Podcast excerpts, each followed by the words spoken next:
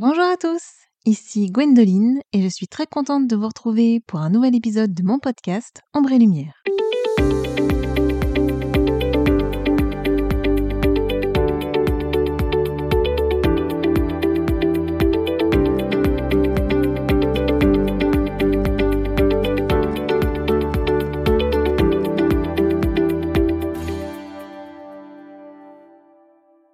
Aujourd'hui, je vais vous parler de l'épuisement émotionnel.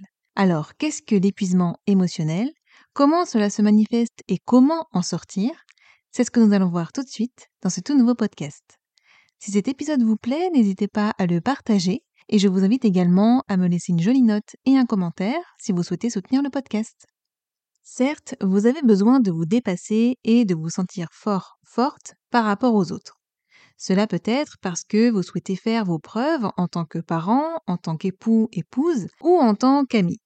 Cependant, à force de déployer toutes vos ressources, vous risquez de souffrir d'épuisement émotionnel.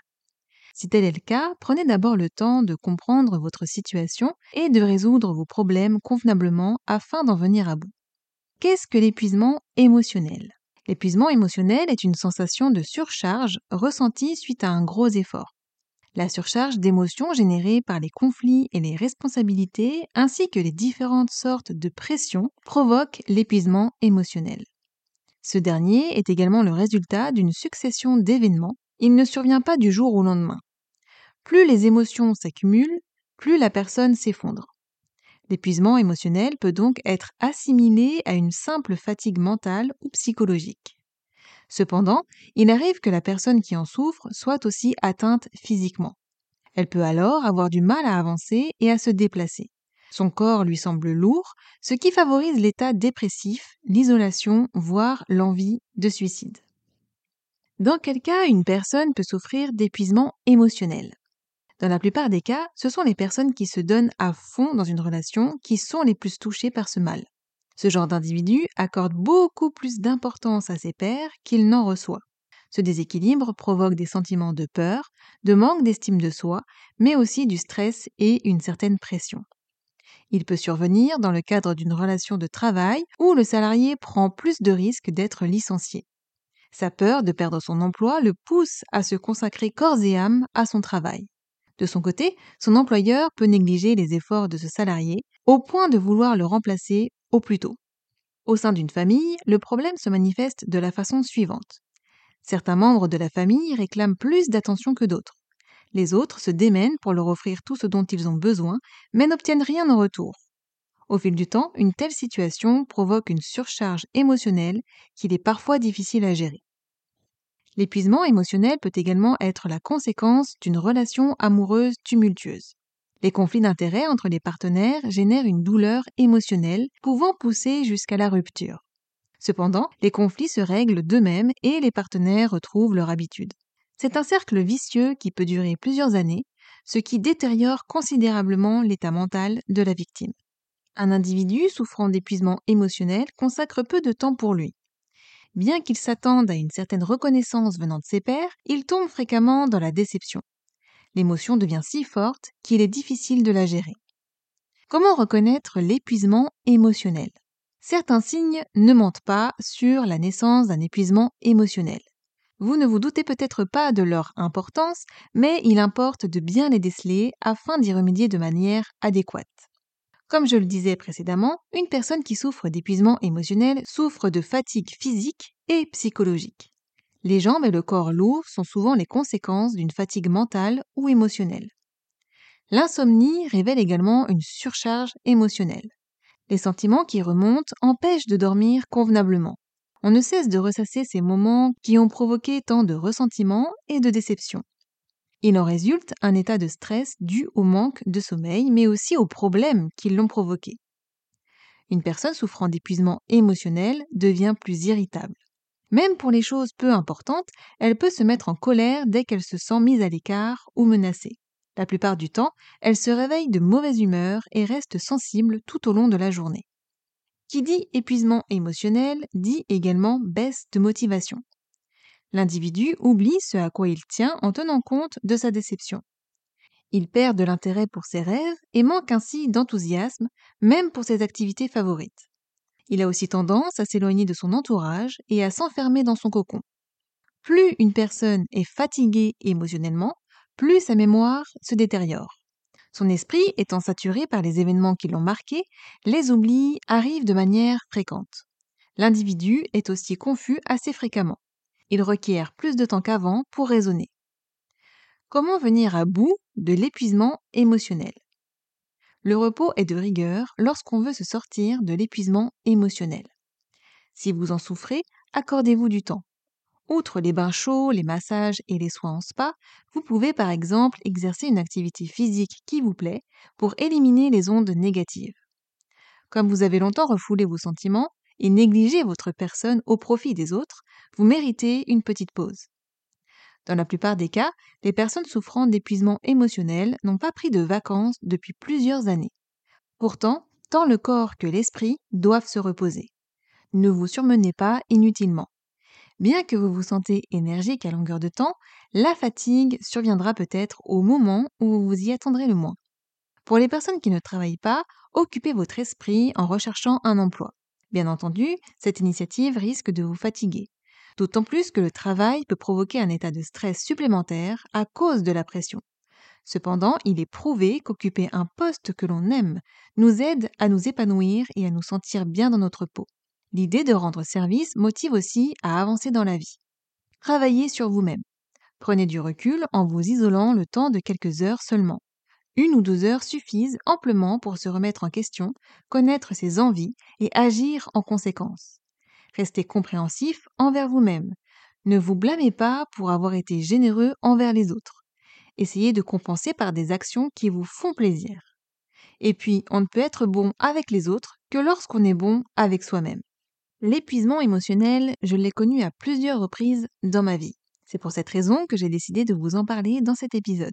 Tout le monde peut être sujet un jour à développer un épuisement émotionnel, aussi bien les personnes hypersensibles que non hypersensibles. Chez les non hypersensibles, cette situation va être difficile, mais pour les hypersensibles, cela va être encore plus difficile. Je suis hypersensible, d'ailleurs je vous ai fait un épisode sur l'hypersensibilité que vous pouvez retrouver sur toutes les plateformes d'écoute.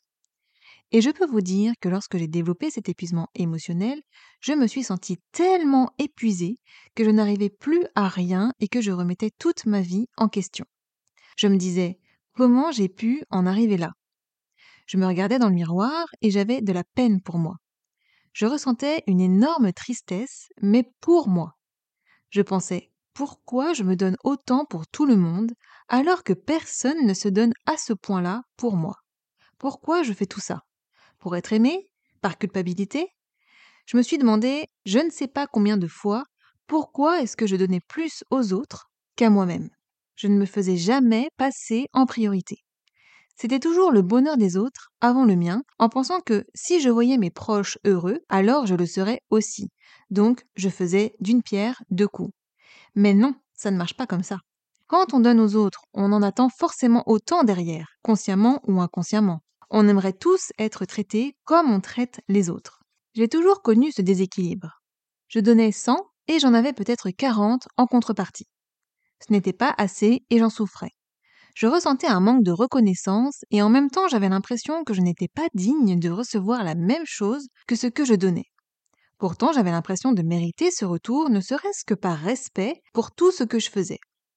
Dans cette histoire, c'est toujours une question de culpabilité, de responsabilité et d'engagement. Si on ne fait rien pour les autres, on culpabilise s'ils ne vont pas bien, par exemple. Et on se sent coupable du bonheur comme du malheur des autres. On sait qu'on est une personne responsable quand on accepte que toutes les autres personnes sont aussi responsables, que c'est eux qui créent leur vie. Je vais vous donner un exemple. Mon mari mange tous les midis à son travail, donc il faut lui faire un tupperware pour qu'il puisse manger. Je sais qu'il n'aime pas se faire à manger, donc je le fais pour lui. Sauf que dans le fond, j'en ai pas vraiment envie. Et je me dis souvent, il est grand, il peut se débrouiller, mais je le fais quand même. Du coup, je dois penser à ce qui pourrait lui faire plaisir de manger le midi, ne pas oublier de lui faire son repas, et je dois donc faire plus de plats le soir parce qu'il faut avoir de quoi manger pour nous le soir, et pour lui en plus le lendemain. Dans cette histoire, c'est moi qui suis épuisée. Je pense pour lui et non pour moi. Je me sens responsable parce que je me dis que si je ne la lui fais pas, ça va peut-être l'énerver de se préparer à manger, Peut-être qu'il ne va pas trouver ça sympa que je ne lui fasse pas son repas alors que je suis à la maison toute la journée. Si je ne lui la fais pas, je me dis qu'il va peut-être mal manger et du coup, ce sera de ma faute. Donc je vais me sentir coupable et c'est là que la culpabilité rentrera en jeu. Je me sens responsable de m'occuper de lui et je culpabilise si je ne le fais pas. Alors que si c'était moi qui bossais à l'extérieur, je sais très bien que ce n'est pas lui qui me préparerait mes repas et que je devrais me débrouiller toute seule. Et vous allez me dire, ok, mais où est l'engagement là-dedans? Eh bien l'engagement, c'est moi qui me le suis donné toute seule là pour le coup. Mais personne n'a dit de façon officielle que c'était à moi de lui préparer ses repas. En réalité, je ne suis pas responsable de ce qu'il va manger ou non. Je n'ai pas à me sentir coupable parce que c'est sa responsabilité de se préparer à manger. S'il vivait seul, il serait bien obligé de se faire à manger. Et comme cette situation ne me convient plus parce que ça me fatigue de m'occuper de lui comme d'un enfant, il faudrait en discuter ensemble et poser un vrai engagement. C'est-à-dire lui dire que ça ne me convient plus de lui faire ses repas et qu'à partir de maintenant, je prends l'engagement de ne plus le faire et que c'est à lui de se débrouiller. Lui, de son côté, prendra l'engagement de se faire à manger. Au final, je ne me sentirai plus responsable car l'engagement aura été convenu entre nous de façon officielle. Je n'aurai plus à culpabiliser parce qu'on sait tous les deux que c'est sa responsabilité et moi je me décharge de cette tâche et je suis tranquille. L'épuisement émotionnel vient quand on en fait trop pour les autres. On pense pour les autres, on fait pour les autres, on vit pour les autres presque. Et nous alors? Qui s'occupe de nous? Si on ne s'occupe pas de nous comme on s'occupe des autres, personne ne va le faire je pense qu'il est bon pour nous de savoir poser nos limites. C'est bien de temps en temps de prendre du recul et de se dire OK, qu'est-ce que je fais dans ma vie que je ne voudrais plus faire? Ensuite, parlez-en, prenez des engagements. Quand on tombe très bas, c'est très dur de se relever après et personne ne nous aide dans ces moments-là. On doit se débrouiller seul. Alors avant d'en arriver là, prenez soin de vous, reposez-vous, passez du temps avec vous et revoyez où sont vos responsabilités là-dedans. Une maman veut toujours tout faire, par exemple, pour son enfant, pour qu'il soit heureux, mais on ne peut pas rendre une personne heureuse. Ça, c'est juste notre ego qui pense ça. Ça fait juste grossir notre ego de croire que oh, c'est grâce à moi s'il est heureux ou s'il a réussi. Mais ce n'est pas vrai. Ça dépend de ce que l'autre a choisi de faire avec ce que vous lui avez dit ou suggéré. C'est une notion spirituelle et une notion spirituelle est impossible à comprendre mentalement. Donc mentalement, ce n'est pas logique. Chacun est responsable de sa vie, de ses réactions, de ses choix, de son bonheur et de son malheur. Mes parents, par exemple, veulent tout faire pour rendre mon frère heureux. Mon frère a 28 ans, est épileptique, ne travaille pas et vit encore chez eux. Mes parents s'occupent de lui comme d'un enfant de 3 ans. Ils lui font à manger, changent ses draps, lui font ses courses, etc. Ils se sentent responsables de lui et ils culpabilisent s'ils ne font rien pour lui. Pourtant, malgré tout ce qu'ils font pour lui, il n'est pas forcément plus heureux. On n'est pas responsable du bonheur ou du malheur des autres, encore une fois. Mes parents s'épuisent et sont toujours angoissés à cause de tout ça, ce qui créera à un moment donné un épuisement émotionnel. Je vous recommande le livre de Lise Bourbeau sur la responsabilité, l'engagement et la culpabilité. Il m'a fait énormément de bien et m'a enlevé un énorme poids. Admettons que vous fassiez une remarque à quelqu'un, la personne le prend mal et se met en colère. Là encore, vous n'êtes pas responsable. C'est l'autre qui est responsable face à sa propre réaction. Vous êtes responsable de vos réactions comme les autres sont responsables de leurs réactions. Quand une personne vit une dépression, on veut tout faire pour la remettre d'aplomb et qu'elle s'en sorte. Vous la soutenez, vous vous épuisez à faire son bonheur pour qu'elle soit le mieux possible, mais en réalité, c'est à elle de se donner les moyens de remonter la pente. Vous ne pourrez pas le faire pour elle. La soutenir, oui, mais faire qu'elle n'ait plus cette dépression, non. Ça, c'est sa responsabilité à elle. Chacun est responsable et doit assumer les conséquences de ses actes. Je trouve que de savoir cela, ça libère.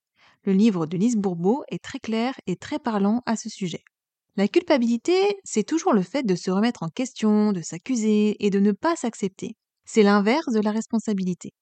On se remet toujours en question parce qu'on a des attentes, on est irréaliste, on passe notre temps à écouter notre ego qui dit ça c'est bien, ça c'est mal. C'est toujours une question de bien, de mal, correct, pas correct, acceptable, pas acceptable. C'est notre ego qui nous fait nous sentir coupables avec tout notre bagage génétique. On apprend que parfois c'est bien de se sentir coupable parce que ça veut dire qu'on est une bonne personne. Si quelqu'un fait du mal à un enfant, par exemple, S'il ne se sent pas coupable, c'est qu'il n'a pas de cœur. On dit aussi qu'une personne qui se sent coupable, au moins, elle ne recommencera pas ses erreurs. Par exemple, oh là là, ça y est, j'ai encore trop mangé, c'est la dernière fois que je mange comme ça, c'est terminé. Sauf que c'est pas vrai. On ne règle rien en se sentant coupable. L'antidote de la culpabilité, c'est la responsabilité. Dans la vie, on est responsable ou coupable. Dans la vie, il n'y a rien de bien ou de mal, il y a juste des choses intelligentes ou pas intelligentes.